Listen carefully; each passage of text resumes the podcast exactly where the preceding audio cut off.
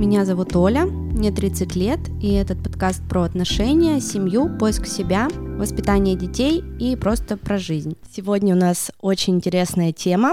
Это тема разводов, тема отношений после развода. И у меня сегодня две прекрасные девушки. Это Настя и Лиза. Девочки, привет. Привет. Привет. Они поделятся с нами своими историями. Все мы, всех нас объединяет то, что мы уже в разводе, у нас есть дети, и, наверное, вам будет интересно послушать, как мы это пережили, как мы сейчас живем, как мы воспитываем детей. В целом, просто я думаю, что это будет классный опыт, мы все им поделимся, а вы нас послушайте. Всем привет, меня зовут Настя, мне 28 лет, и я в разводе уже почти год. Мы познакомились, когда мне было 19, мужу было 20 или 21. А, встречались три месяца, мы не жили вместе до этого и как-то сразу же поженились. Сейчас обычно говорят по залету, но вообще-то мы сначала спланировали ребенка, но потом вроде как родители настояли, что должна быть свадьба, и поэтому, собственно, случился брак. То есть у нас один э, ребенок, Матвей, ему сейчас семь с половиной лет. Ну и, собственно, развелись мы На год назад. Мы прожили вместе 7 лет, но, грубо говоря, год, уже где-то с 6 до 7 лет вот э, нашей общей жизни уже было все прям очень плохо. Наверное, я тут скажу, что, ну, если так обще принято говорить, да, что вот я гульнула. То есть инициатор развода — это ты. Да, инициатор развода была я, но начнем с того, что проблемы начались у нас уже, когда мы жили в браке три года, и я тогда понимала, что, наверное, все, уже чувств нет, э, мы постоянно скандалим, ругаемся, не можем найти какие-то общие точки соприкосновения. Вот, но мы тогда приняли решение, что нужно, наверное, попробовать еще, потому что я, знаете, такая в то время была молодая, и, и со всех сторон на меня давили, что, ну, а как же ребенок, подумай о ребенке, ну, естественно, мне 23 года, и я такая думаю, окей, ладно, ну, как бы ребенок, ладно, давай попробуем. Нас хватило на меня, хватило на сколько? На три года. Мгм. Я потом уже начала понимать, что ну никакой любви нет, все так стабильно, очень плохо, как бы даже не нормально, а прям плохо. То есть ребенок наблюдает нашу ругань, скандалы, и зачем это все нужно. И тут как-то я встретила мужчину и такая, знаете, влюбилась. Вот, но это, конечно, не очень красиво по отношению к мужчине моему бывшему было. Наверное, я бы сейчас сделала немножечко иначе, чтобы это было не так больно для него, ну и, в принципе, не так болезненно для ребенка, потому что, естественно, потом были, ну, был прям пиздец. Простите меня за выражение, по-другому не скажешь. Было все прям плачевно. Я думаю, что в первую очередь для сына. Я улетела в Китай. Одна. Одна. да. И, собственно, вот так вот и выяснил мой муж, что я полетела туда не просто так, Я полетела отдыхать. если можно Ну, так сказать. Полетела изменять. Зачем здесь? Можно же в Китае. Себя показать, людей посмотреть. Он был китаец. Нет, А почему Познаком- Китае? Познакомились мы в Екатеринбурге, но вот он работал в Китае, и, собственно, там через день после нашего знакомства он улетел. А, мы очень долго общались по видеосвязи, и потом я решила, ну, почему бы и не прилететь? Прилетела на неделю, улетела через день. Да, Почему? потому что, ну, мой бывший муж об этом во всем благополучно узнал, потому что врать я не умею абсолютно. А, я отдыхаю, нет. Как это? Это не проканало. Я вернулась домой, и уже потом тут все начались разборки. Была еще одна попытка все сохранить. Я уже думала, еще одна попытка изменить. Но я уже после этого поняла, что лучше развестись, и потом уже Да. Э, делай, что хочешь. То есть даже после этой ситуации вы хотели дать еще шанс Ну, отношениям? как бы, как мы хотели. Наверное, бывший муж, ну, он меня очень любил. Я думаю, что, возможно, любит до сих пор. Возможно, это просто какая-то больная зависимость. Ну, вот судя по тому, что происходит сейчас, на данный момент между нами, то это уже похоже на зависимость. Как бы, мне кажется, когда любой человек изменяет в отношениях, кто бы как ни кичился и не бил себя в грудь, что я могу простить измену, все равно это эмоционально очень тяжело. И там начинаются проблемы не только уже, что вы ссоритесь из-за каждой мелочи, там уже проблемы и в сексе, простите меня, начинаются. Ну, то есть, как бы особенно, мне кажется, для мужчины это прям удар под дых. Но Это такой, наверное, стереотип, да, что женщины, они как-то больше привыкшие к тому, что мужчина может гульнуть, и, наверное, женщины как-то все попроще это прощают. Возможно, отчасти я согласна. Ну, то есть, наверное, мужчины в этом плане по-другому немножко устроены, и для них это прям трагедия. Кстати, недавно читала про измены, тоже меня эта тема очень заинтересовала. И прочитала, что э, мужчине легче изменять в психологическом плане. Ну, женщина, она, мне кажется, прям вот отдается именно Да. не физически, а... Да, когда Да, потому, да, изменяет, потому то что, уже, да, значит. потому что у женщины все идет через эмоции, для нее больше важна не физическая близость, а эмоциональная. То есть сначала у нее эмоции, а потом секс. А у мужчин в основном все наоборот. У них секс для них может быть ничего даже не значит, и им не нужна эмоциональная привязка к девушке, Ну, на самом самом бы деле, я думаю, секс. что есть в этом доля правды, причем такая большая. Ну и, в общем, после того, как мы пытались все это дело сохранить, ничего у нас не получалось на тот момент с тем мужчиной, да, у меня уже прекратилось всяческое общение. Я думаю, что это был просто такой катализатор для угу. меня, чтобы я поняла уже для себя, вот как бы мне комфортно вообще сейчас с моим уже на данный момент бывшим мужем или нет. И когда я уже поняла, что мне некомфортно ни физически, ни эмоционально, я решила, что все, ну как бы нужно расходиться, стоп, 100%. Развод у нас был прям тяжелый, но, естественно, с ребенком все это через суд, с руганью, с драками и вот со всеми этими унижениями. После того, как мы уже официально развелись, а мой бывший муж еще жил у нас в квартире. Не хотел уходить. Ну, как бы я такой, знаете, человек очень добрый, и у меня вот сострадание, оно прям зашкаливает вообще. Мне всегда всех жалко. Ну, прям вообще всех, начиная с животных, заканчивая там э, трансформерами, блин, в фильме я рыдаю всегда. Ну, то есть вот- Это материнские чувства. Мама мальчик. Да, да, мама мальчик. Ты оторвал руку черепашки ниндзя. И вот поэтому бывший муж какое-то время еще жил с нами. Естественно, то есть я уже чувствую себя свободной женщиной, мне хочется как-то двигаться дальше. Да, я не говорю про какие-то новые отношения, но элементарное общение с другими мужчинами, ты его не можешь избегать, когда уже ты разведена, и ты чувствуешь себя прям все, ты фри вообще. Крылья выросли, да. полетела. А со стороны бывшего мужа был тотальный контроль за мной, и мы по этому поводу очень много ругались. Опять же, все это видел ребенок, то есть ребенок слышал, как мне говорили там шлюха, тварь, мразь, и, ну, естественно, как бы очень тяжело это для него все происходило. А он почему сразу не съехал? Ну вот тоже где Потому вот эта что- грань, где чувство собственного достоинства. А, Вот. Да, ну как бы ничего не буду говорить по этому поводу, чтобы никого не обидеть, потому что вдруг Мгм. он все-таки послушает этот подкаст. Не хотелось бы потом проблем. Скажи нам глазами, мы поймем. Я к тому, что тому веду, что, может быть, он тем самым хотел еще какой-то дать шанс. Возможно, да, он надеялся, но если учесть тот факт, что мы даже спали уже в раздельных комнатах, ну, было понятно, что это вообще все. То есть, если я обычно там дома ходила, простите, голая, то тут я максимально одевалась, как вы знаете, как это арабская женщина. Платочек. да, паранже, вот это вот все. Ну, нет, продолжения, естественно, уже никакого не могло быть. Просто мне вот было жалко, я ждала, пока у него построится, сдастся квартира новая, чтобы он мог жить отдельно от нас, чтобы ему не пришлось ехать там на какое-то время в другой город и жить со своими родителями, пока он ждет квартиру. Но вот поэтому я давала ему время и возможность побыть здесь, побыть с ребенком, но потом произошла такая не очень приятная ситуация. Я уже на самом деле не помню всей сути, но я была вынуждена вызвать полицию и сказать, что вы знаете, вот здесь как бы мой бывший муж, он здесь не прописан, давайте-ка приезжайте, уводите его отсюда. Ну, то есть это Они был... приехали? Они были готовы приехать, да, что и это было удивительно для меня, потому что, ну, вот сколько я слышу историй, да, там, я не назову это домашним насилием, естественно, вот эти вот все Мгм. ситуации, которые были между нами, но, тем не менее, я знаю, что у нас там органы власти очень наплевательски относятся, да, к таким ситуациям. ой. И поэтому я прям не надеялась, что они скажут, все, выезжаем, а они такие, все, ждите, ожидайте. И я говорю своему бывшему мужу, ну все, Беги. Ты как беги, Форест, беги. Все, и вот с тех пор мы разъехались, это, получается, было в феврале того года. Ну вот прошел почти год, как я Свободная официально женщина. свободная женщина, да.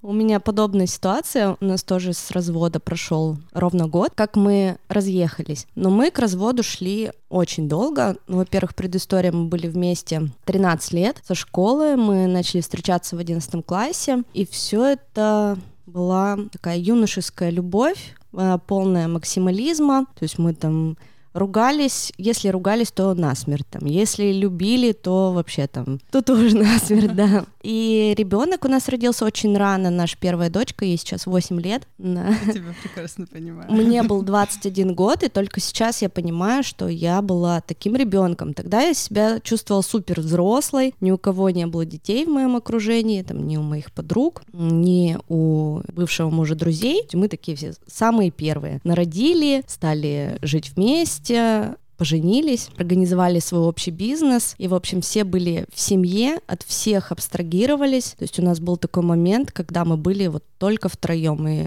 даже друзей у нас не было. То есть все как-то отпочковались, жили дальше своей жизнью свободной, а мы топили за семью. Но вот первые, наверное, полтора года жизни Ани были самыми тяжелыми, потому что у меня была жесткая депрессия э, на фоне того, что вот я опять же одна, и у меня нет никакой поддержки, и я вроде как еще пять минут назад тусила, ходила по клубам, развлекалась, и тут я уже мать, и тут молокоотсос на одной груди, на второй, и я такая, мать-мать, и типа я была к этому не готова, и поэтому очень жестко переживала, он, конечно, меня поддерживал, но это было такое самое первое испытание, наверное, наших отношений, мы его пережили, я помню первый раз, когда мы пошли к психологу, ну, то есть я считаю, что люди идут к психологу, когда чувствуют, что у них что-то, они не туда идут, а, мы пошли к семейному психологу, Ане было где-то года три, и психолог сказала, что проблемы у меня в голове. И мой бывший муж, конечно, тогда себе такую галочку жирную поставил, что Все, я... теперь всегда у нее. Дело не- Типа, да, не во дело не мне. во мне, я вообще все заебись делаю,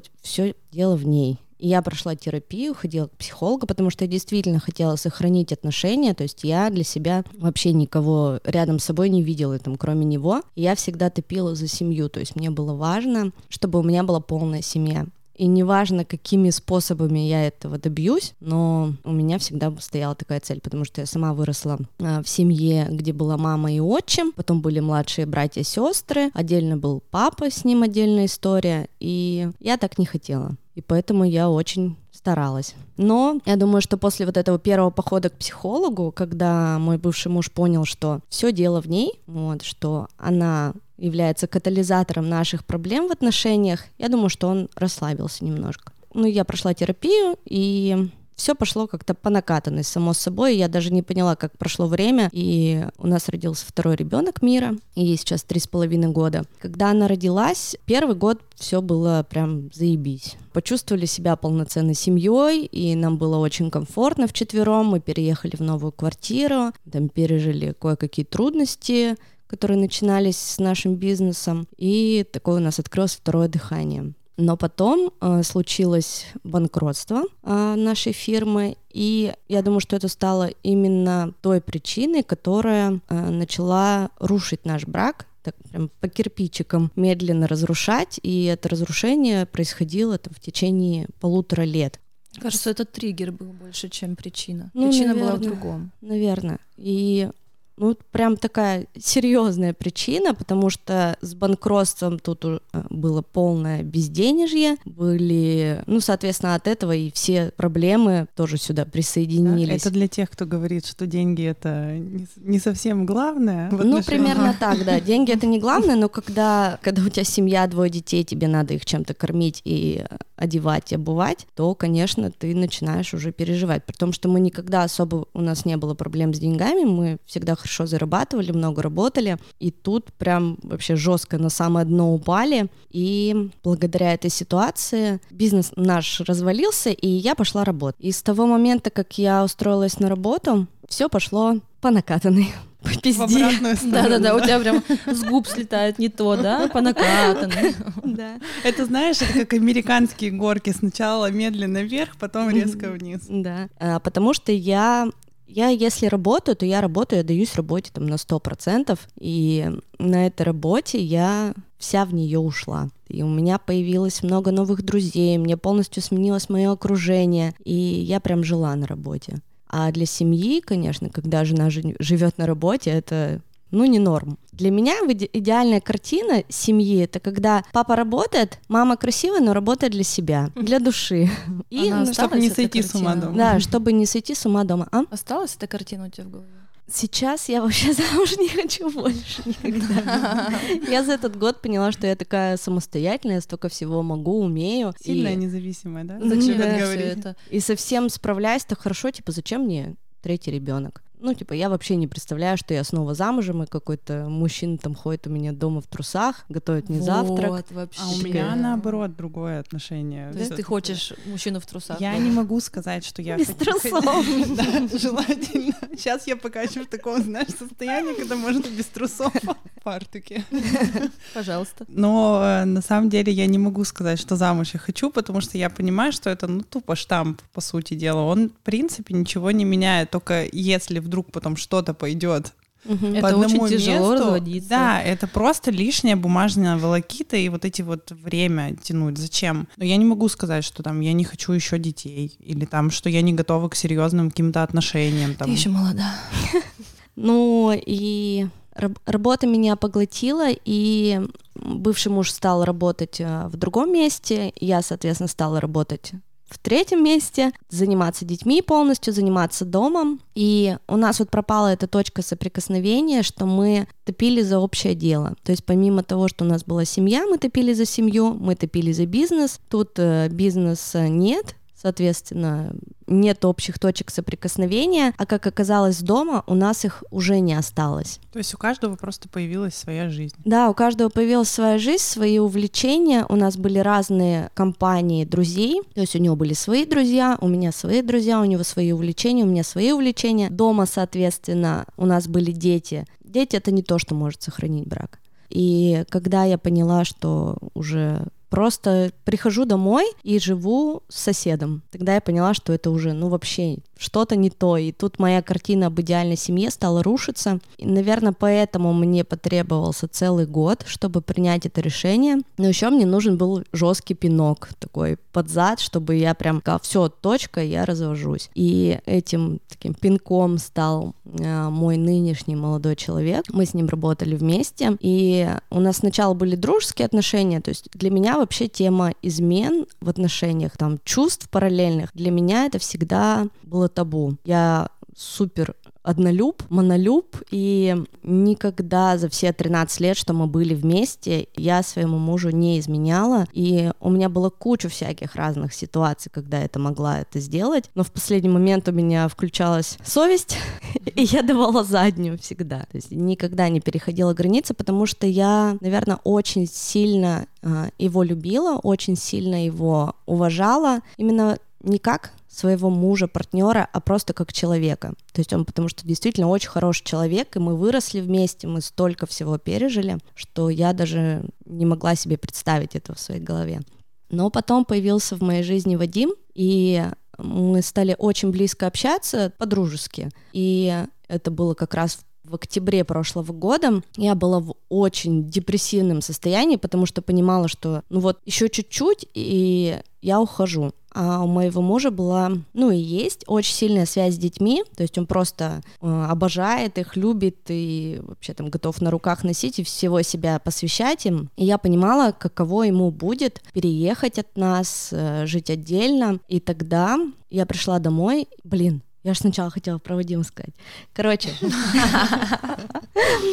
я поняла, что хочу развестись, когда однажды мы сидели с Вадимом, там на работе о чем-то разговаривали, и он повернулся, просто в лоб меня спросил, ты счастлива? Ты его любишь? Ты хочешь быть с ним? И я поняла, что я на эти вопросы не могу ответить положительно. Это было вечером, помню, уже перед закрытием бара. Я пришла домой, вся в таком состоянии потерянном. Я сама себе не могла этот вопрос задать. Ты знаешь, мне кажется, это такие вопросы, которые тебя всегда вышибают из колеи, Да, просто вот максимально. И они меня вышибли, и я пришла домой вообще в абсолютном молчании. Дети легли спать, я легла спать всю ночь, лежала, смотрела в потолок, с утра проснулась и говорю, нам нужно развестись. Ну, То есть вот именно вот эти слова, сказанные тогда, то есть человеком, которому у меня тогда еще не было никаких чувств, у нас не было никаких отношений, он просто появился в нужный момент, в нужное время и задал мне правильные вопросы, которые помогли мне принять решение. Как которое... в кино. Я представляю, как Да. ты потом бежишь к нему навстречу. Побежала я уже потом. Я сказала, что развожу. Но на самом деле я проснулась, сказала это Кириллу, и я была готова. Я ему предложила, чтобы он остался жить с детьми. То есть я до такой степени переживала это все, чувствовала себя виноватой в том, что я разрушаю семью. Я предложила ему остаться жить в нашей квартире вместе с девочками, а самой переехать, снять квартиру в доме напротив, ну, потому что у нас все близко рядом находится, там и работа, и школа. И у меня был даже такой план, что я с утра буду приходить, когда дети спят, кормить их завтраком, отводить их на занятия, идти на работу. Вечером, соответственно, приходить, приводить их домой, кормить ужином, делать уроки, укладывать спать и уходить в свою там съемную квартиру. То есть дети, чтобы фатальный максимально план. ничего не понимали. Да, да. да, то есть я очень сильно переживала. Мире тогда было три, Ане было семь, и я, конечно, больше всего переживала за Аню, потому что у Миры еще до сих пор, я думаю, что нет осознания того, что мы там, неполноценная семья там без папы. А Ане было очень тяжело, и они с мужем, э, с бывшим очень близки, у них своя какая-то такая кармическая связь, и я была готова даже на такой вариант, чтобы жить отдельно. Но Кирилл не согласился. Первые две недели он яростно пытался спасти наш брак, он предлагал идти снова к психологу, он там говорил, что он изменится, писал мне письма, что все будет хорошо, там, я чувствую, что я виноват, там, я мало времени уделял семье. Я тогда ему сказала, что это все надо было делать год назад. Надо было работать над отношениями, когда я тебе говорила, что есть проблема, что надо работать, и тот же психолог нам может помочь, но ему тогда было не до этого, он занимался другими делами, работой, и мы это время просто упустили. И примерно полторы недели он еще жил с нами после моего решения, и потом, через полторы недели, я опять же, вот как Настя, чувствовала себя уже свободной. Ну, для меня, то есть важно было, то есть я не хотела не уходить ни в какие другие отношения, пока я э, для себя не приму решение и не скажу об этом человеку другому. То есть все, мы разводимся, для меня это точка. То есть если я это сказала, значит это так и есть. То есть для меня, что стоит штамп в паспорте, что мы официально разведены, что его нет, то есть для меня уже на тот момент было неважно. Я уже для себя приняла решение, и после того, как я это решение приняла, вот через полторы недели мы начали встречаться с Вадимом. Ну как встречаться? Типа, секс это не встреча, это просто общение. Вот. И мы не планировали, там, что у нас какие-то отношения из этого вырастут. Нам просто было прикольно вместе. И все это время Кирилл жил с нами. Замечал, что ты с кем-то встречаешься? Я говорила, что мы просто дружим, мы вместе работаем. Почти так и было, ну. Так и было, да, но а, я уже перед ним не хотела отчитываться. То есть я сама для себя уже была свободной, и я сказала об этом человеку, что все, и назад пути нет, и никакие психологи нам уже не помогут, потому что я просто тебя не люблю Ну, больше. то есть ты выстроила уже новые границы какие-то дала понять. Да, я дала ему понять, что уже все, назад уже пути нет. Решающим было фактором то, что я сказала, я тебя больше не люблю. То есть, когда ты понимаешь, что любви больше нет, ты хоть успасайся, но уже все, в тебе уже все умерло. Вот, и через две недели, когда он увидел нас вечером с Вадимом вдвоем, я думаю, что он для себя тогда все понял. Он пришел на следующий день, забрал все свои вещи и снял квартиру недалеко от нас и стал жить отдельно. Такая у нас была история развода. Достаточно тяжелая, но я еще попозже, может, расскажу, там, как сейчас у нас все развивается, с детьми общение, потому что целый год это был, были такие качели от стресса, полного недопонимания до взаимопонимания. Ну, в общем, сложно было. Сейчас Лиза своей историей поделится. Привет, я Лиза, мне 32, как там Настя начала а, Ну, на самом деле у меня две истории есть, потому что я, можно сказать, два раза разводилась. Один раз разводом не назовешь, потому что официально мы в браке не были, но все-таки у нас были отношения, сожительство или там гражданский брак, как угодно это можно назвать, и из этого вышел ребенок. А второй брак, смешно, когда Оля ты позвала меня, да, такая, Оль, ну мы не разошлись, как бы мы прожили 8 месяцев отдельно, это тоже очень интересная история, именно с точки зрения развода и почему сошлись. Какую вам рассказать? Сначала про развод. То есть про первую Ну, или про вторую? Про, Ну, пер- а про ты- первого а ты- ребенка или про второго? Про какого отца говорить? Ты знаешь, что расскажи? Расскажи, расскажи вот с первым вы разошлись, у вас ребенок, какие у вас взаимоотношения? Ты говоришь, да, что вот, в принципе, ты тоже сказала, Настя, что с молода начали вот такие все молодые. То есть мне тоже было 20 лет. Вообще мы вместе учились в школе с первым, будем называть его мужем. В школе мы просто дружили, но у него там были какие-то свои чувства. Все говорили, что он меня любит. Я такая, ха-ха, мне типа пофиг. И потом уже в институте мы начали встречаться. Это была очень страстная любовь. Вот как ты говоришь, до смерти любили, до смерти ругались. Мы расставались много раз во время отношений. Ну, то есть какое-то такое. Но типа вот любили друг друга, все замечательно. И потом случилась Маруся, неожиданно, нежданно, потому что мы разошлись, и был такой, типа, прощальный секс, можно так сказать, а потом, здравствуйте. Вот и попрощались. Попрощались, да, и я так на него разозлилась, я так, а мне, типа, 22 только исполнилось, я 20. Я вообще просто, да как ты мог? Мы же разошлись, я уже почувствовала вкус свободы, вот это сейчас у меня будет там вообще такая свобода, а тут бабах, беременность. Ну, я переосмыслила это буквально за две недели, решила, что да, я буду рожать, хотя там подруги у меня были, типа, ты чё, мы только гулять начали, куда-то там собралась. Но решила, да, все, я буду рожать. И вроде как я долго еще очень тянула, не говорила ему, мы с ним вот не жили в этот период. В Доминикану слетала с подругой, отдохнула. И потом прилетаю, говорю, я, я буду рожать, все хорошо.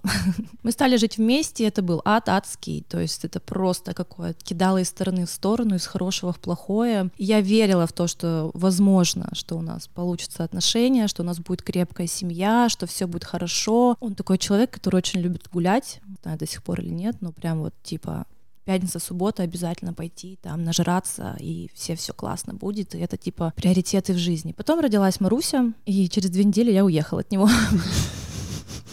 А он, недолго думая, полетел отдыхать ну, на месяц в Таиланд. Пытка. Как бы типа не «Ой, Лиза, подожди, остановись, я тебя люблю, я хочу с вами жить». Не, я поехала отдыхать, он очень устал, видимо, за мою беременность, он же носил ребенка. Хотя это должна была ты да, Да, и типа, знаете, там у ребенка каша, да, там месяц, и он шлет фотографию, на песке написано «Маруся, один месяц». Я такая, типа, Просто вообще. Ну, он потом прилетел, сразу же пришел, я к родителям съехала, сразу же пришел, там туда-сюда, давай пробовать, там, ну, если можно так я называть. Передохнул. Под, сексуальный подкат, подкат, конечно. Да, ну все, мы типа начали снова строить отношения, и я вот прям, я потом через полгода переехала с Марусей в свою квартиру, мы жили вдвоем, и я все время говорила, давай, типа, ну, мы можем быть семьей, давай. Я как бы вот тоже топила за это, что, типа, да, как бы такая красивая пара, давай будем вместе, у нас ребенок, все дела. Когда Марусе исполнился год три, года четыре, а, у меня был такой период, когда было 14 февраля, я постаралась, я тогда в декрете была, не работала, там какие-то деньги приходили, я там побежала, купила ему подарок на 14 февраля, какую-то смешную подушку, что ли. И, значит, этот вот день всех влюбленных, я ему дарю эту подушку, такая глазками хлопаю, типа, там, с днем всех влюбленных, он такой на меня смотрит, что влюбленные. И тут у меня, короче, вообще просто все ломается. Как бы у него характер такой немножко дерзкий, вот такой дурацкий, но тем не менее, типа, ну, come on, чувак, у нас с тобой уже такие отношения, мы вместе 4 года, у нас ребенок, и как бы вроде мы встречаемся, и это может быть реально хорошая семья, там, и перспективы все есть, и ты мне вот такое заявляешь. Ну, чуть-чуть характер свой подубавь, чувак. Ну, я ничего не сказала, мы там, может быть, немножко повздорили, я Что, даже трубку. не швырнула подушку? А, нет. И недели через две я вот это все как-то, видимо, на подсознании в себе носила, не то, что я думала об этом постоянно. Я у него в какой-то просто вечер я ему звоню и спрашиваю, типа, Сереж, давай как взрослые люди поговорим, да, мы с тобой встречаемся, у нас с тобой ребенок, у меня есть квартира, у него тоже она есть, ну типа там мама живет. То есть все, все, весь фундамент есть для отношений, типа переезжай, давай нормальную семью уже строить. Прям серьезно, не вот так по-детски, типа, а, ну чё, давай. И на что он мне отвечает, слушай, мне сейчас не до отношений, мне надо карьеру строить. Я, короче, просто меня вообще, вот это вообще просто было. Я такая, все, руки потерла, все, пока тогда, давай мы расстаемся. И меня так отпустило, я такая, все, зашибись. Полгода после этого он э, вел себя так непринужденно, типа ходил к дочке, там с ней видеться и так далее. Через полгода я там с какой-то тусовки, у меня какой-то флирт уже, знаете, такое. Я прихожу такая счастливая домой, какая-то легкая влюбленность там была, ну такое, знаете, по лайту все. Я прихожу домой, ложусь спать, и он начинает мне строчить часа 4 ночи, типа строчить, строчить до 6 утра, какие-то отношения со мной выясняет. Потом оказывается, что все это время он сидит под моей дверью. Он, причем он пришел ко мне с бутылкой вина или там шампанского, не помню, с цветами. Пока он сидел, он бутылку вина выпил. Ну и его накрыло. Да, и, в общем, вот эта фраза, типа, я думал, ты пошутила. Полгода назад я пошутила. Я такая, типа, что? У нас был долгий разговор, я ему, я ему сказала, что, типа, я уже влюбилась в другого человека, хотя там влюбленность плохо пахла. Ну и все, и после этого он, конечно, паник, он пропал на месяца три, наверное, вообще его не было слышно, не видно. Я сразу поняла, что до этого он ходил к ребенку, а не к ребенку, а ко мне, наоборот, до этого ходил. А здесь просто он пропал. И потом он просто медленно стал как бы интегриров... интегрироваться уже в нашу жизнь, очень медленно, постепенно. Сейчас он прям такой показательный отец, участвует в жизни ребенка просто идеально. Ему можно сказать там, ну, про денежные отношения, конечно, тут сложно говорить, он нет такого, чтобы кто-то мне там слал по 20 тысяч в месяц, но если ему сказать, что там, Сереж, надо 2 тысячи есть у тебя, он его пришлет. Ну, иногда, конечно, выпендривается, типа, надо купить рюкзак ребенку, давай пополам. Что, 2 500 он стоит, какой пополам? Ну, у него бывают заскоки, но, в принципе, вот он прям Ну, то есть официальных никаких отец. элементов нет. Вот это смешная тема, потому что он года два, наверное, ну или три слал по 10 тысяч рублей по почте. Девочки, я так, меня это выматывало. Представляете, мне каждый день, ну, каждый месяц, а там еще такие очереди, там не было электронных очередей, мне нужно было идти на эту сраную почту, меня уже там тетеньки знали. Бабка. нашу любовь. Да, и эти 10 тысяч, типа, получать, почему не слать на карту, да, ну, типа, нет, он квиточки сохранял там или что-то такое типа, если я подам на элемент, а я сразу сказала, я на никакие элементы подавать не буду, типа, я, это выше меня, я, типа, нет. Ну, естественно, он не верил, и там вот эти вот квиточки, видимо, собирал. Так что, а потом я, когда уехала работать в Эмираты, оттуда нач... вырастает моя следующая история, он перестал платить деньги. У меня дочка жила с моими родителями, и он перестал слать какие-либо деньги, хотя, конечно, я бы не на себя их тратила, отправляла бы, ну или мог бы маме там моей слать. Ну, вот есть такая тема тоже с алиментами, что бывшие мужья думают, что алименты, на они, ноготочки. они дают типа своей бывшей жене, она же их там потратит на себя, она в салон сходит, она себе там. Да, слушай, у меня купит. вот на днях был разговор с ним, я э, мне нужно было на ребенка за день там всякие репетиторы и занятия художественной школы потратить 10 тысяч рублей. Ну, я все понимаю, да, как бы я могу потратить эти 10 тысяч рублей, но типа, мон, почему я одна должна это делать? Я звоню ему, пишу, говорю, вот ты можешь там, допустим, 5, ну хотя бы 3 выслать, ну, пополам, чтобы было. Он высылает 3 и говорит, ты типа так много работаешь, у тебя такие крутые видео, я говорю, спасибо, а все, а, а всегда вечно денег нет. Я говорю, нет, у меня нет такого, что у меня вечно денег нет. Ну, просто как бы я ему записываю голосовое и объясняю, что вот ты пойми, что вот то, что я сегодня трачу, это только пятница, то у меня еще есть как бы еще 6 дней в неделю, которые я тоже трачу, и то, что я у тебя попросила, ладно, все равно с голой попой ходишь. Ну, что-то такое. Ну, то есть у него бывает заскоки. Ну, а ты, с другой стороны, говоришь, что он образцовый отец. Ну, вот они, есть, они уже в этом году два раза ездили на море отдыхать там куда-то мы во Вьетнам и в Турцию съездили. Ну, карантин у нас. Но они успели во Вьетнам слетать до карантина, да, прям четко. И вот в Турцию недавно они летали. Ну, то есть он как бы старается там на дачу берет постоянно. Не так, что типа он пришел, сходил один раз в неделю в кино, он ей может позвонить и говорить, типа, Марусь, пошли в кино? Она такая, я не хочу. Ну, у нее такое, я не хочу, там она дома лучше посидит. Он говорит, начинает ее лечить за то, что «А когда ты вообще будешь со мной видеться тогда? Ты с папой собираешься? Ну, как бы вот он ему важно, он ее mm-hmm. любит то есть в этом плане там пуховики там и за 15 тысяч покупают зачем-то. Это, ну, знаете, вот... как сказал мой бывший муж, мы, я тоже на алименты не подавала. А я его спрашиваю, ты вообще собираешься на ребенка деньги давать? Ну, как бы. Он мне говорит, ты развелась, ты эти проблемы решай сама. Это я когда, ну да, я понимаю, что он говорит, я когда беру ребенка, я его полностью содержу. Ну, а чтобы вы понимали, за лето, за время карантина, он его взял к себе, ну, раз пять, наверное. Как бы полностью вот содержит, такое, пока да. берет, да, к себе. Да. Это что значит, типа арбуз купил?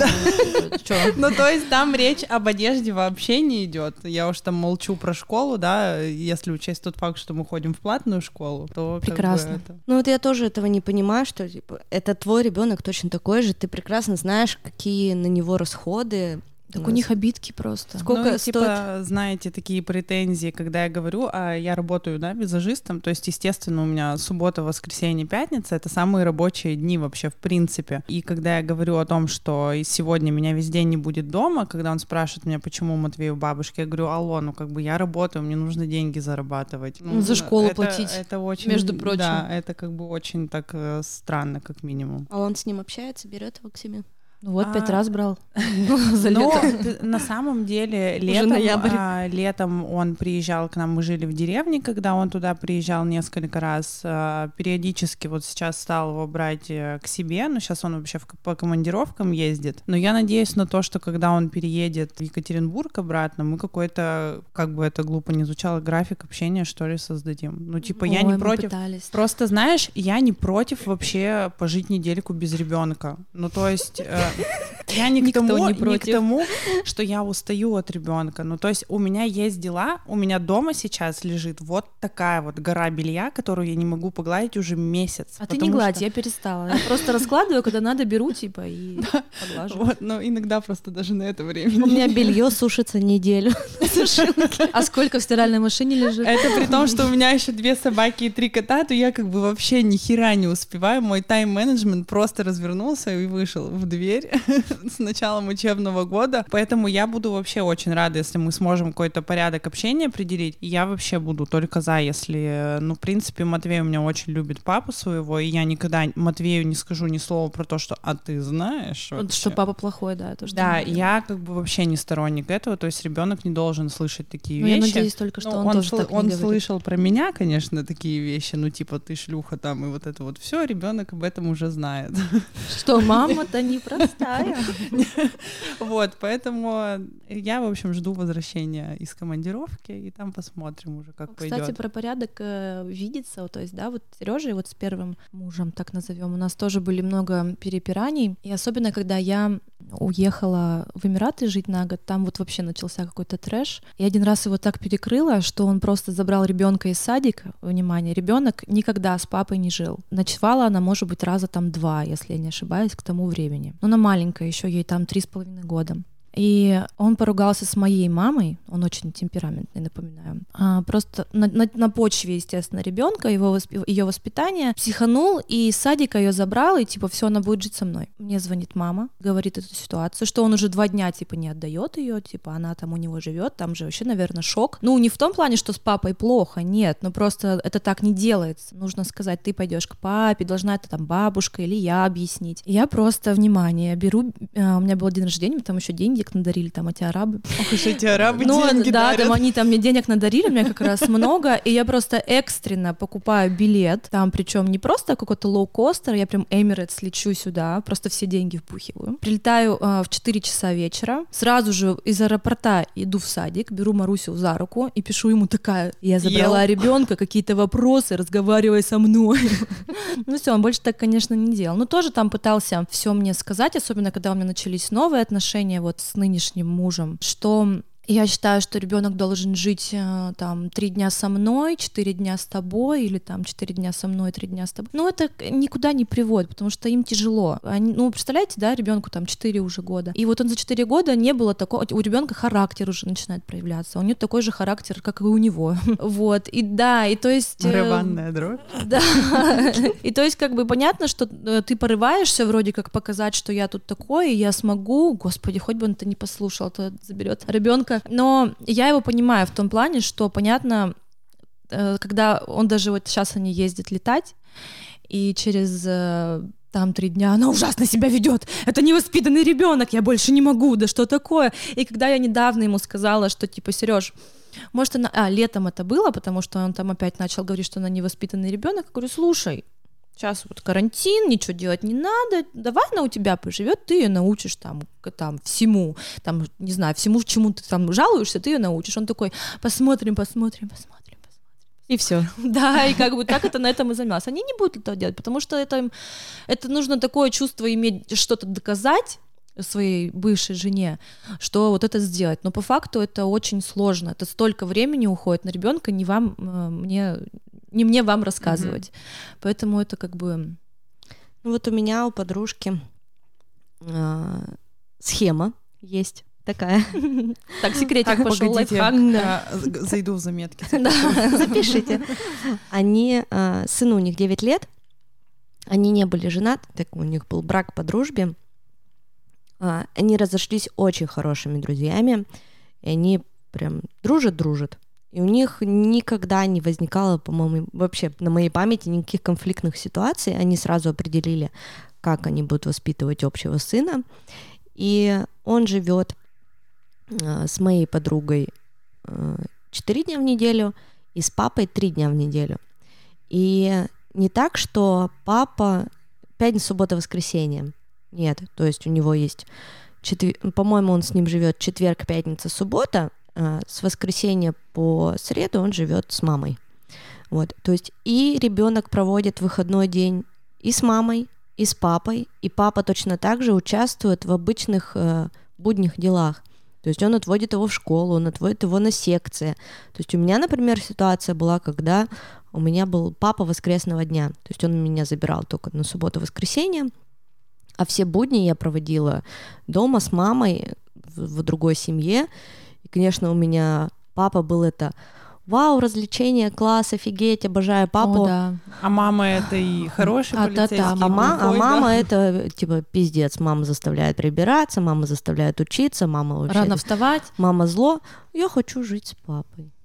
Ну, блин, ты понимаешь, ты проводишь с папой только субботу, воскресенье. Вы отдыхаете, ходите. Вот у нас как было, мы ходили в Baskin Robbins, мы гуляли, катались на роликах, на сноуборде, развлекались по полной программе. Ну и все праздники я с ним проводила. Ну, То дети, есть... к сожалению, эту логику выстроить не могут. Да, я только это начала понимать вот с возрастом, когда у меня самой там стали друзья разводиться, и все вот стали какие-то там графики определять. И я поняла, что не хочу для своих детей папа выходного дня, Э, что вот такая, наверное, схема, как у моей подруги, она, наверное, самая оптимальная и идеальная.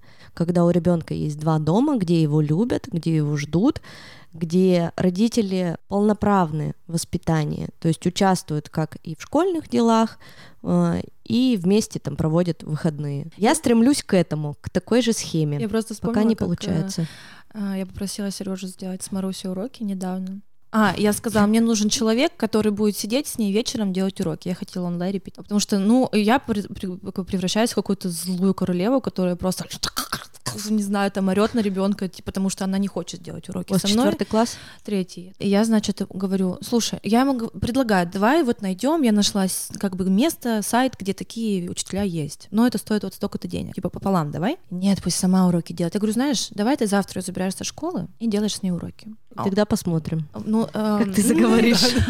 Так это сам, это было так забавно, потому что сначала типа все было хорошо, потом на окружающем мире они остановились и типа она все ни в какую. Я говорю, к шести привези там день рождения у Яна. Я в Москве была в то время. День рождения у Яна типа, чтобы она была в тусовке там у брата. Он, значит, уже все никуда не пойдешь. Нет, он 300 раз мне позвонил, что она нифига не хочет делать. Он весь, короче, изнервничался и просто сдал ребенка, привез, типа все, э, давай. И больше вообще я нашла репетитора, плачу, иногда прошу его платить, ну буквально через неделю, то есть неделю я, неделю он. И как бы больше вопросов не возникало, что типа нет, не плати репетитору. Ну, потому что понял, что вот уроки это как бы... Ну вот я за то, чтобы папы тоже полноценно участвовали вот в таком воспитании, потому что если это все ложится на плечи мамы, даже если она была инициатором там 10 раз развода, это не значит, что она должна ребенок полностью... Чем, да, причем тут ребенок. То есть есть наши с тобой взаимоотношения, есть отношения папа-ребенок, мама-ребенок. И что-то совместное. Ну, я думаю, что нам пока далеко до этого, ну, потому ну, что мы пока, обида. Да, ну, у него он тебя не отпустил, да. поэтому он про- просто пока. мы пока выясняем вот что-то между собой еще. Ну, то есть он выясняет, мне тоже выяснять нечего.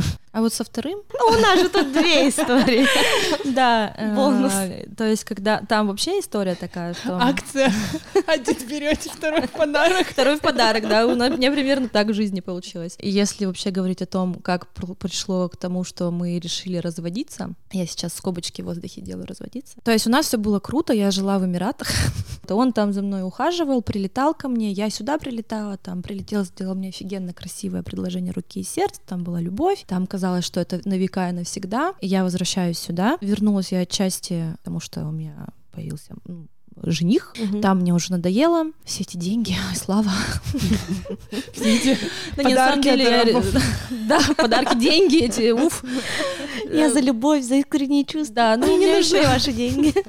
Мне еще ребенка не, нельзя было туда перевести, потому что неофициальный брак был, поэтому я вернулась. И значит, все прекрасно, все замечательно, вот дата свадьбы есть, у нас все так красиво, у нас любовь, э, все, у меня еще есть, сразу говорю, сбережения денежные я привезла, у него еще есть свой бар, и все классно. Э, тут, значит, мы делаем свадьбу, это не назовешь, потому что мы просто посидели с родителями, съездили, расписались, о чем я, кстати, жалею, так как сейчас видеограф, снимаю свадьбы и смотрю на это все, думаю, блин, а где же моя так красота, куда она делась? И все прекрасно, проходит свадьба, и буквально через там полмесяца или месяц он теряет все свои источники дохода.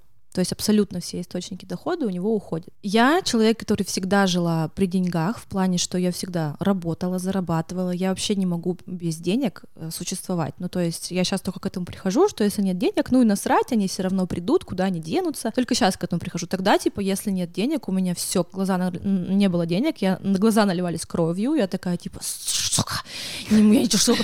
Но там была такая ситуация, девочки, что, типа, денег не было даже, чтобы купить бутылку воды. Ну, вот типа такое. То есть а, даже не бутылку вина. Да, да, там про вино вообще. А, а самое это интересно, что после свадьбы через 4 дня я узнаю, что я беременна. То есть веселуха-то началась здесь. То есть я беременна, есть ребенок, нет денег. И как бы я, плюс эти гормоны во мне бушуют, естественно, я очень была злая, я просто так его топтала, мне кажется, морально. Но до того, как я начала его топтать, я, конечно же, несколько раз предложила, не несколько раз, я ему пыталась помочь как-то, а, я говорила, что э, там папа ему пытался предложить мой, давай вместе там организуй, я тебя всему научу, там он, папа инженер, у него очень долго был свой автосервис, то есть он предлагал, давайте научу, тот отказался. Ну, а я для меня это дикость, типа, в смысле, это какой-то шанс на работу, почему ты, типа, отказываешься. Потом... Типа, ты мужик, бери на себя ответственность. Да, ну, для меня такая типа, позиция я у тебя тут беременная, еще у меня ну, да, да, что я, что я делать буду? Типа, я же не пойду сейчас работать, вообще принцесса. Вот, и а потом я там ему сбрасываю, он занимался кальянами на аутсорсинге, поэтому я ему сбрасываю, типа, вот, э, позиция кальянчика в баре, типа, может быть, хотя бы туда пойдешь, ну, типа, почему нет, да, ну, если совсем плохо. Он сказал, нет, в этом баре одни там плохие люди.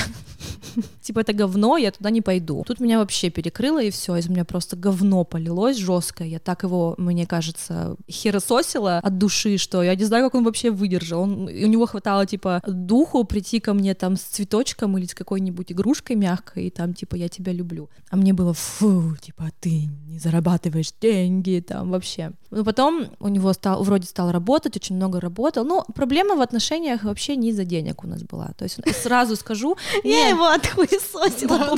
Так вот в этом-то... не проблема. Но в этом-то и был корень проблемы, что я реагирую неадекватно часто. То есть вообще очень часто реагирую неадекватно. То есть получается, что он э, как бы вроде, может быть, что-то пытается сделать, а получается так, что... Получается, э, я на корню рублю все, что там он может пытаться сделать. Ну, потому что я, считаю, я считала, что нет, ты неправильно делаешь. Типа, надо делать вот так, как я тебе говорю, вот так, как ты делаешь, это неправильно. И вот так вот... И это она про своего бывшего мужа говорит, что он, он характерный. Да, да, да.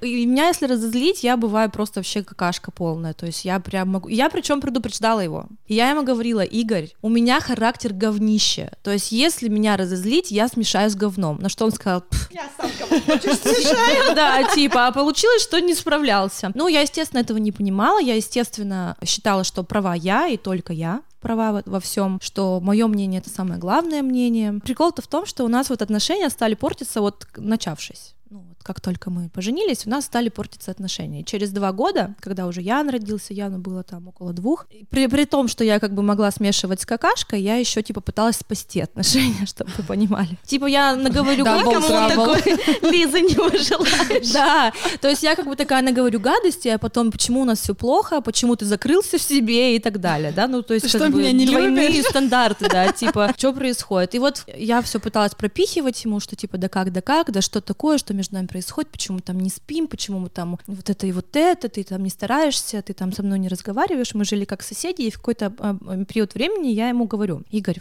Давай вечером встретимся, а ты скажешь там список свой из каких-то десяти шагов по улучшению наших отношений, а я скажу свой список.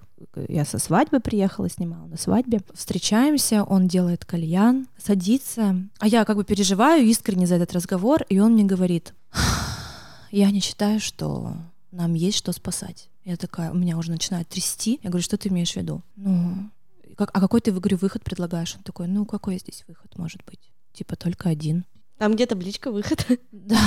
Я понимаю, что он говорит о разводе, и вот тут меня размазывает. Вот здесь это был вообще просто удар. Я понимаю, что он хочет развода. То есть я этого не ожидала. По мне в моей голове, в голове моя картинка, что я такая идеальная, хорошая, я ругаюсь только потому, что он ничего не делает. И тут он говорит о разводе, и через пять минут, внимание, я ухожу там курить нервно на балкон, он ко мне подходит, да, мне тоже нелегко все это говорить. А можно, если я в Москву перееду, я Яна с собой заберу, я футбол там ему там отдам на футбол, меня просто просто, короче, разрывает. Я ухожу к родителям ночью, они недалеко живут, мне не страшно, ну, и он меня проводил там, я втопила вперед. Просто прихожу, начинаю рыдать, у меня так, да, у меня рыдание, у меня было так плохо, месяц я страдала. Я похудела там на 6 килограмм, я ходила к психологам, к тета-хиллерам, я просто вообще страдала, страдала, страдала, и потом, короче, ну, он пытался уже там со мной поговорить, мы что-то там разговаривали, конечно, там все это время. И потом он просто такой, какую-то хрень сотворил там, я уже не помню, помню, но она меня так разозлила. Я такая, да пошел ты нахуй. Давай, иди, куда там тебе надо идти. Моих детей ты больше никогда не увидишь. Отвали от меня. Просто его везде блокирую. Через два дня он начинает писать. Типа, давай поговорим. Там ты столько раз хотела поговорить, я говорил, послушай меня. Приходит, э, говорит, что он все осознал. Ну, короче, мы миримся. И, естественно, никто ничего не осознал. Потому что проблема в том, что мы никогда не разговаривали. Ну, то есть мы не садились, не обсуждали никогда проблему. Проходит еще полтора года, и мы опять к этому приходим. Но только уже я пишу ему длиннющее сообщение о том, что, типа, я не понимаю, что происходит, мы живем как соседи, то ли ты любишь, то не любишь. Просто получается, что в семье больше зарабатывала я денег, о, у него там сложный период, и, а мне же тоже хочется, чтобы, ну, какая-то отдача была, почему я одна, там родители помогают мои, да, я, и от тебя хочу, что вот там как бы такие долги, квитанции за квартиру по, ну, на 100 тысяч в общем получались, и как бы я, типа, что происходит? Я ему это говорю, что, типа, если ты не любишь, то есть у нет чувств, ты просто живешь, потому что некуда идти, типа, так не надо. На что он мне отвечает, типа, «А, я думаю, ты была права, когда сказала, что нам нужно пожить отдельно, и, типа, по подумать, что вообще для нас это значит. Я такая, о добрый вечер, я диспетчер, раз ты говоришь, говорю, вали. И все, я ему собрала сама шмотки, в чемодан, говорю, я тебе дарю свой, там такое показательное выступление, собираю шмотки, уходи. И вот это был период, когда я реально считала, что мы разошлись, я чувствовала себя свободной женщиной. При этом мне не хотелось Я никаких... уже потеряла счет, сколько раз Это второй раз был, да, второй раз. То есть как бы у меня было, не было такого... Я вот здесь я реально, я на секундочку, мне вот это вот волокита бумажная, мне лень. Я нашла какой-то типа сервис онлайн-услуг, юрист РФ. Да, если вы это слушаете, юрист РФ, это какой-то развод, знаете. Потому что я заплатила 5 косарей за то, что меня быстро разведут. И мне звонят через две недели из ЗАГС, из суда и говорят, вам нужно перезаполнить. Я такая, твою мать. Мы вас снова поженили. Да, еще раз. Вторая, вторая печать э, в паспорте. Но в итоге там потом началась пандемия, всех закрыли, и типа мы не разводимся. Мне потом она уже закончилась вроде как. Все открыли, но мне так лень было идти. А я помню, мы с тобой в мае списывались. Да, мы с тобой списывались, типа такая, о, я тоже, я тоже. Тут все закрыто, типа я не могу развестись там туда-сюда. И вот из-за моей лени, из-за моей лени, вот возможно все, ну мы поговорили в конце июля вроде как причем я решила поговорить, потому что он меня жутко раздражал своим присутствием, вообще, что он дышит и живет. И я понимаю, что это какой-то незакрытый гештальт, потому что по факту мы, когда расходились, не поговорили вообще нормально. То есть я написала сообщение, он ответил, он сказал, вали. Вот и все. И я такая, надо поговорить. Я приезжаю, мы очень долго с ним разговариваем, у нас прям вот там разговор от души, и выясняется, что проблема в том, что как бы блядь, нужно разговаривать. Э, нельзя не разговаривать, нельзя закрываться в себе, нельзя уходить э, от проблем. Если какая-то проблема возникла, лучше ее обсудить, доживать ее до конца и выплюнуть, а не так, что типа доживать и проглотить, и типа там она у тебя в животе живет. И я гештальт закрыла, ля-ля-ля-ля-ля, налегке такая, выхожу с этого разговора в 4 утра или сколько там было. А у него гештальт открылся. То есть он молчал все эти там 7 месяцев, а тут типа он начал активно прям вот участвовать там в жизни, что-то говорить мне, пытаться там со мной наладить отношения. Я думала, что это типа по-дружески, он, ну и типа я, в смысле, ну мы уже столько не живем, у него там какие-то э, в сети, новые отношения. в сети как будто бы новые отношения, да, он там с кем-то общается, там все посвящает какие-то истории какой-то девушки, то есть, ну, я к этому спокойно, у меня никогда не было никакой ревности, типа, ну, пожалуйста. А тут он пытается возобновить отношения, я такая, типа, ну, как бы, мы так не договаривались. И вот спустя там несколько долгих таких тягучих разговоров я пыталась объяснить, что мы разные люди, что типа нет. В конце августа я для себя решила, что ну ладно, если он мне сделает сюрприз на день рождения. Прям такой, знаете, от души. Если как бы спустя там все говно, которое из меня лилось, если он реально меня любит, он сделает мне сюрприз на день рождения. И тут он мне делает сюрприз на день рождения. Это было смешно, потому что я об этом догадалась. Уже там во время там подготовки на крышу он меня дома повел. А я уже знала, что он это делает, но просто жопа чувствовала. И я уже такая сижу и жду, когда ты уже там все сделаешь, чтобы я пришла и посмотрела. Ну, долго еще ждать. Я оценила. Не, ну я оценила сам, сам факт того, что он это сделал, и в этот момент я решила, ну ладно, я типа дам нашим отношениям шанс, только потому, что я вижу, что он меня сильно любит. Но, честно говоря, особо ничего не изменилось. Но он старается, я вижу, я как бы ценю все, что он делает, но опять мы пришли к тому, что мы не разговариваем почти вообще. Ну, то есть нет такого «Привет, как там день?» Я тоже этого не делаю. То есть не то, что он один такой нехороший. Я тоже этого не делаю. И основная мысль того, что я пыталась сказать, да, что всегда в отношениях виноваты оба, но вот я вот свою вину вот прям вот четко проследила, насколько я была неправа. Он, конечно, тоже как бы не ангелок, но и я, извините, вообще дьявол просто какой-то. Но самое, наверное, сложное — это учиться разговаривать, потому что когда у меня была семья с моим бывшим мужем, мы практиковали такое, что мы могли месяц молчать. Так да, так у нас так просто, и происходит. Это просто, знаете, Просто еще... молча. То есть это... вообще ничего не говорить, только про детей. Заберешь Аню из школы? Во, так Заберу. у нас так Оля и происходит. Заберешь там, это отвезешь Миру к бабушке? Да, отвезу. Все. Не что ты будешь на ужин, не давай там куда-нибудь. Вообще не разговаривали. Но это сложно себя перестраивать на самом деле, когда у тебя были длительные отношения, в которых было вот так вот, где вы не разговаривали, да, и потом у тебя начинаются какие-то новые отношения, если ты это не проработал, да, в своей голове, Я неважно, устаю. с психологом, сам с собой, почитал книжки, что-то посмотрел. И если ты это тащишь в следующие отношения, то мне кажется, в следующих отношениях отношениях будет такой же пиздец, как было в предыдущих. Ну вот серьезно. Ну вот у меня сейчас отношения... Короче, моему молодому человеку 23 года, и у него совершенно иной взгляд на отношения, вообще на все, на жизнь, на мир. То есть это другое поколение, это не мы 30-летние. То есть э, он вообще по-другому на все смотрит. И интересней. Интересней. Более свободно, мне кажется, да? Более свободно, да. То есть он научил меня разговаривать. Он научил меня открываться, не бояться, говорить все, что я думаю. То есть тоже поначалу там, когда мы находили там точки соприкосновения, когда мы там начинали встречаться, и когда там только первые какие-то недопонимания происходили, я сразу такая по привычке замкнула вернулась и что-то там себе гоняя в голове. А он мне давал замыкаться ровно там на пару часов. То есть он приходил через пару часов и говорил, давай разговаривать. Я такая, нет, все нормально. Мне нечего сказать, все хорошо. Просто такой, прикол в том, что давай мы... разговаривать. То есть он прям типа говори, что тебе не нравится. Я тебе скажу, что мне не нравится. И вот благодаря вот этому, вот спустя год, ну я почувствовала уже изменения там спустя пару месяцев, но сейчас я, так как у нас отношения на расстоянии, я даю себе иногда право немножко помолчать, ну типа как будто бы сообщение там не прочитала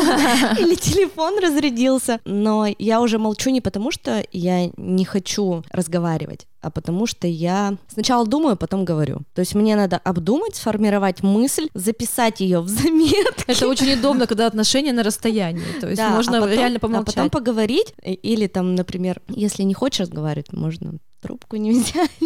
Просто мы же, когда молчим, мы доводим в своей голове ситуацию до абсурда. Да, да. обязательно. Это прям, мне кажется, в этом проблема не только женщин, но и у мужчин, в принципе, наверное, точно так же происходит. Да фиг знает, Те, кто не может... Вообще. Ну вот новые отношения меня этому научили. Я прям очень рада, что я стала больше разговаривать. А вот я, кстати, когда расходилась на вот эти 8 месяцев, я и даже сейчас как бы, ну просто, да, в голове все что угодно может возникать. Я когда думала о каких-то новых отношениях, что они, наверное, когда-то... Во-первых, у меня никогда не было боязни, что меня с детьми кто-то типа что-то скажет. Вообще никогда. У меня типа было, ну, в смысле, ну мне типа и чё, это мои дети, не твои, типа какая твоя разница. И вот я когда представляла возможность новых отношений, я такая сначала, так, ну Лиза, ну нужно поверить в любовь. Я такая, у меня прямо вообще такое отвращение было. И сейчас, если даже я типа такая, а девочки, я в командировке часто езжу, и там кто-нибудь шутит, ой, встретишь там в Москве кого-нибудь там. И я такая типа на секунду задумаюсь, что я встречаю в Москве какого-то, не знаю, принца, который я пленница изменит вообще всю мою жизнь, перевернет. И мне начинает подташнивать, потому что я представляю сразу, что как бы это вообще не выход, новые отношения. Ты э, либо пока не закончены полностью старые, ты либо все свои гештальты закрываешь в старых отношениях, и когда уже новым человеком идешь в новые, либо типа когда ты вот в отношениях начинать какие-то новые, или ты еще не разведен, или только развелся, аккуратнее. Но это типа опасно очень. Хорошо, mm. что у тебя вот такой мальчик, который реально смотрит на жизнь по-другому, он немножко как, как будто бы из другого мира. Да. Он по-другому смотрит. А если бы ты вот встретила, не знаю, 35-летнего мужика, и как бы с теми же устоями, как выросли мы. Нет, он вообще другой. Вот мы тоже прошлый подкаст записывали, и я поделилась прям плюсами отношений разницы в возрасте, потому что это реально прикольно, когда человек младше тебя. Младше младше. Не знаю очень. насчет старше, но Кто младше. тут кого учит, да, еще в таких отношениях? Ну, на самом деле, там у нас... А, да, все думают, что я такая вся мудрая, там, женщина с высоты своих прожитых лет. Ну или, может, тебе повезло просто по себе. Возможно, да, потому что такое поколение до 25, мне кажется, тоже оно супер инфантильное, но он другой. А сейчас поколение, наоборот, кому вот, вот молодые, там 21, 22, 23, они такие интересные, мне кажется. Я на них смотрю, у них какие-то там морали, принципы, совсем другие. О чем чем мы думали в 23 года. Но ну, они просто топят детей. за другие вещи. Мне да. кажется, да. в, мои, в мои 20 лет все курили план, э, траву, бухали ну, и ничего, у нас то же самое было. Ну, как да. бы, ну, вообще, ну да. никто не говорит о том, что молодые сейчас этого не делают, но у них помимо этого есть какие-то другие фишки и приколы. Мне наоборот кажется, что они даже типа бухать, это не так круто, как вот типа сходить на какую-нибудь арт-тусовку. Они какие-то другие. Ценности другие. Да, и поэтому как бы не факт, что ты, возможно, вообще в своих, знаешь, там 23 застряла, как или 21, когда родила. И, не да. было, и вот не получила вот этого кайфа, и, возможно, у тебя сейчас мысленно как раз-таки Вадим подходит, и как бы прикольно. Это, знаете, вот по поводу новых отношений. А, я, допустим, такой человек, я давлю всегда мужика. То есть у меня достаточно сильный характер, прям такой, знаете, я баба-мужик. Послушать нас подкасты просто можно крест на себе ставить. Я поливаю говном, ты давишь. Вот. И Зато я идеально. А я люблю молоденьких, да? Берегитесь. Молодежь. Мамочки, мама Стифлером просто. Вообще. И я такой человек, то есть, ну, бывший муж, он достаточно хорошо прогибался под меня. То есть, если я, если я сказала, что мне надо, значит, вот так и будет, как я сказала. Сейчас в моих отношениях я не могу их назвать прям супер серьезными, но когда я начинаю показывать вот этот вот свой характер, что мне как мне надо, так и должно быть, мне говорят, иди. Ставят на место. Да. Что ты тут со своими претензиями? Давай, выход, выход там. Я такая, блин, а что так можно а было? Что такое бывает? Просто и человек я, морально сильнее тебя. Да, и я в такие моменты чувствую, ого. Ну, то есть у меня, у меня в такие моменты возникает жесткое уважение к мужику, потому что он может поставить меня вот с моим дряным характером, знаешь, когда я готова угу. всех просто мужиков топить на место. И я такая, блин, ну ладно, я тогда не пойду никуда. Зная просто Игоря, я его знаю с 15 лет уже, он был молодым человеком моей лучшей подруги. Он всегда был очень мягкий. Он, у него мягкий характер такой. Прям он... Маковка. Да, маковка. Мне тоже нужен сильный мужик. Мой бывший муж был Маковка. Маковка. А вот они тоже. и дружили с Игорем. Да. Он был очень... А с моим не дружили случайно? Не знаю. Он был очень мягким, то есть он очень часто мне уступал во всем. А я тоже стерва, очень жесткая. Я прям скорпион-скорпион такой, с очень тяжелым характером. Какие плюсы я извлекла из новых отношений? То, что тут человек не то, что он младше меня и в физическом плане, но старше меня в моральном плане. То есть он реально надо мной. И мне всегда хотелось таких отношений, где я буду девочкой. Вот. Потому вот. что я всегда была, типа, лети, ну, баба танком. Бой. Танком, да, то есть я пру, и все за мной типа угу. паровоз. Я за собой всех веду. А мне всегда хотелось, наоборот, быть маленьким вагончиком, и чтобы меня взяли за ручку и повели. Это тут, знаете, я пришла домой, что я с мамиными детьми очень часто время еще провожу, потому что там они учатся в одной школе, и, в общем, я у них извозчик, и очень часто они ночуют у нас. И тут э, я иду с тремя детьми, у меня в руках огромные просто пакеты, собачий корм на плече висит 30-килограммовый. И я иду со всей вот этой вот оравой полуростников. И мы просто подходим к дому, я заношу это все домой. Чтобы вы понимали, раньше я бы дотащила и просто не заметила. Вывалила бы это все дома и пошла бы дальше пакеты тягать. А тут я просто понимаю, что как бы я, видимо, ну, эмоционально начинаю давать слабину и чувствовать себя девочкой, что мне очень нравится. Я дотащила эти пакеты, села и начала реветь. Какая я несчастная, какая я сильная. Нет, и дело не в том, то есть для меня это был такой момент, что вот что-то внутри во мне перещелкивается, потому что, ну, действительно, я себе эмоции позволяю именно по поводу того, что вот я, оказывается, так-то слабая, ну, то есть мне это нафиг не надо, эти пакеты я не таскать. Знаю, что это такое.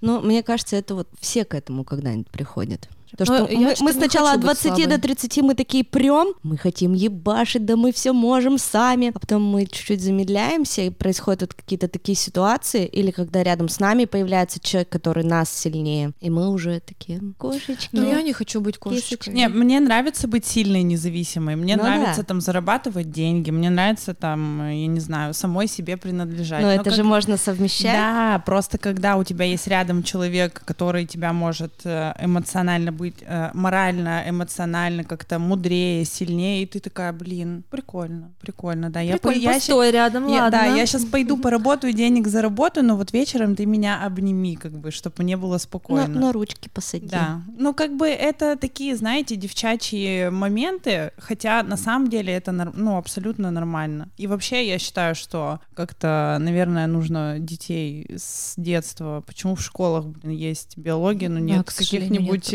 уроков по отношениям. Вот, по-моему, это, ну, блин, вся наша жизнь проходит через какие-то отношения с друзьями, с родственниками, там, с, со вторыми половинками, да, назовем их так. Надо что-нибудь будет сказать, тогда такое, типа, завершающее. Не поливайте говном своих мужей. Такое надо сказать. Я бы на самом деле, знаете, что сказала, вот э, если э, делать э, как бы вывод, ну вот каждый же, наверное, да, из своей истории какие-то выводы делает. Я бы, наверное, сказала так, что нужно прислушиваться к себе, и что вот если у вас что-то щелкнуло в голове, что вот кажется, настал тот момент, когда мы чужие, мы уже не справляемся, нам не помогает терап... психолог, там, вот Терапия, эти вот... да. вино? То есть ничего уже не помогает, но вы как-то все пытаетесь это сохранить, потому что на вас давят. Со стороны, говорят, что нет, не надо, подумай о детях, потому что там вы боитесь остаться без денег, без работы, если у вас ничего нет, то мне кажется, вот в такие моменты нужно просто слушать и слышать себя, и как-то уметь ставить точку все равно, потому что, ну, лучше вы уйдете сейчас, и вам будет трудно, чем через 10 лет вы проснетесь с человеком, да. который ненавидит вас и которого ненавидите вы, а вам уже там 40 или 50 лет, и ты такая, типа, блядь, а что вообще произошло. Поэтому как бы все-таки себя нужно ставить на первое место, я считаю, в этих во всех историях с разводами, с женитьбами, с браками, там не знаю, с детьми, потому что дети вырастут, они уйдут, а вы останетесь а, один а, а вы у себя как бы останетесь. Ну, да. мне кажется, нам все равно немножко проще. Это не значит, что я призываю, что да, там к разводам. То есть я тоже, ну, топлю за семью. То есть я за то, чтобы семьи сохранялись. Но если уже реально никакого продолжения нет. Если вы все попробовали, ничего да, не получилось, да, то, наверное, нужно двигаться дальше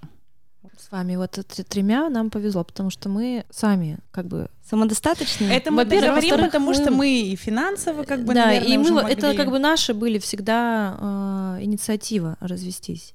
А знаете, когда вот мужчина говорит, опять-таки, да, я была в такой ситуации, что надо развестись, и ты такой типа в смысле? Или я тебя ухожу к другой, я да, полюбил. Вот это тяжело. Валю. И тогда вот ты боишься, что твоя жизнь рухнет, ты никогда никого не встретишь. Вот эти страхи, вот всем девочкам говорю, это чушь собачья. Пройдет время, и все эти страхи улетучатся. Вы встретите других, вы финансово можете себя потянуть. Это огромный скачок и урок, который нужно пройти. И все. И все будет классно, будет лучше, сильнее, умнее, красивее.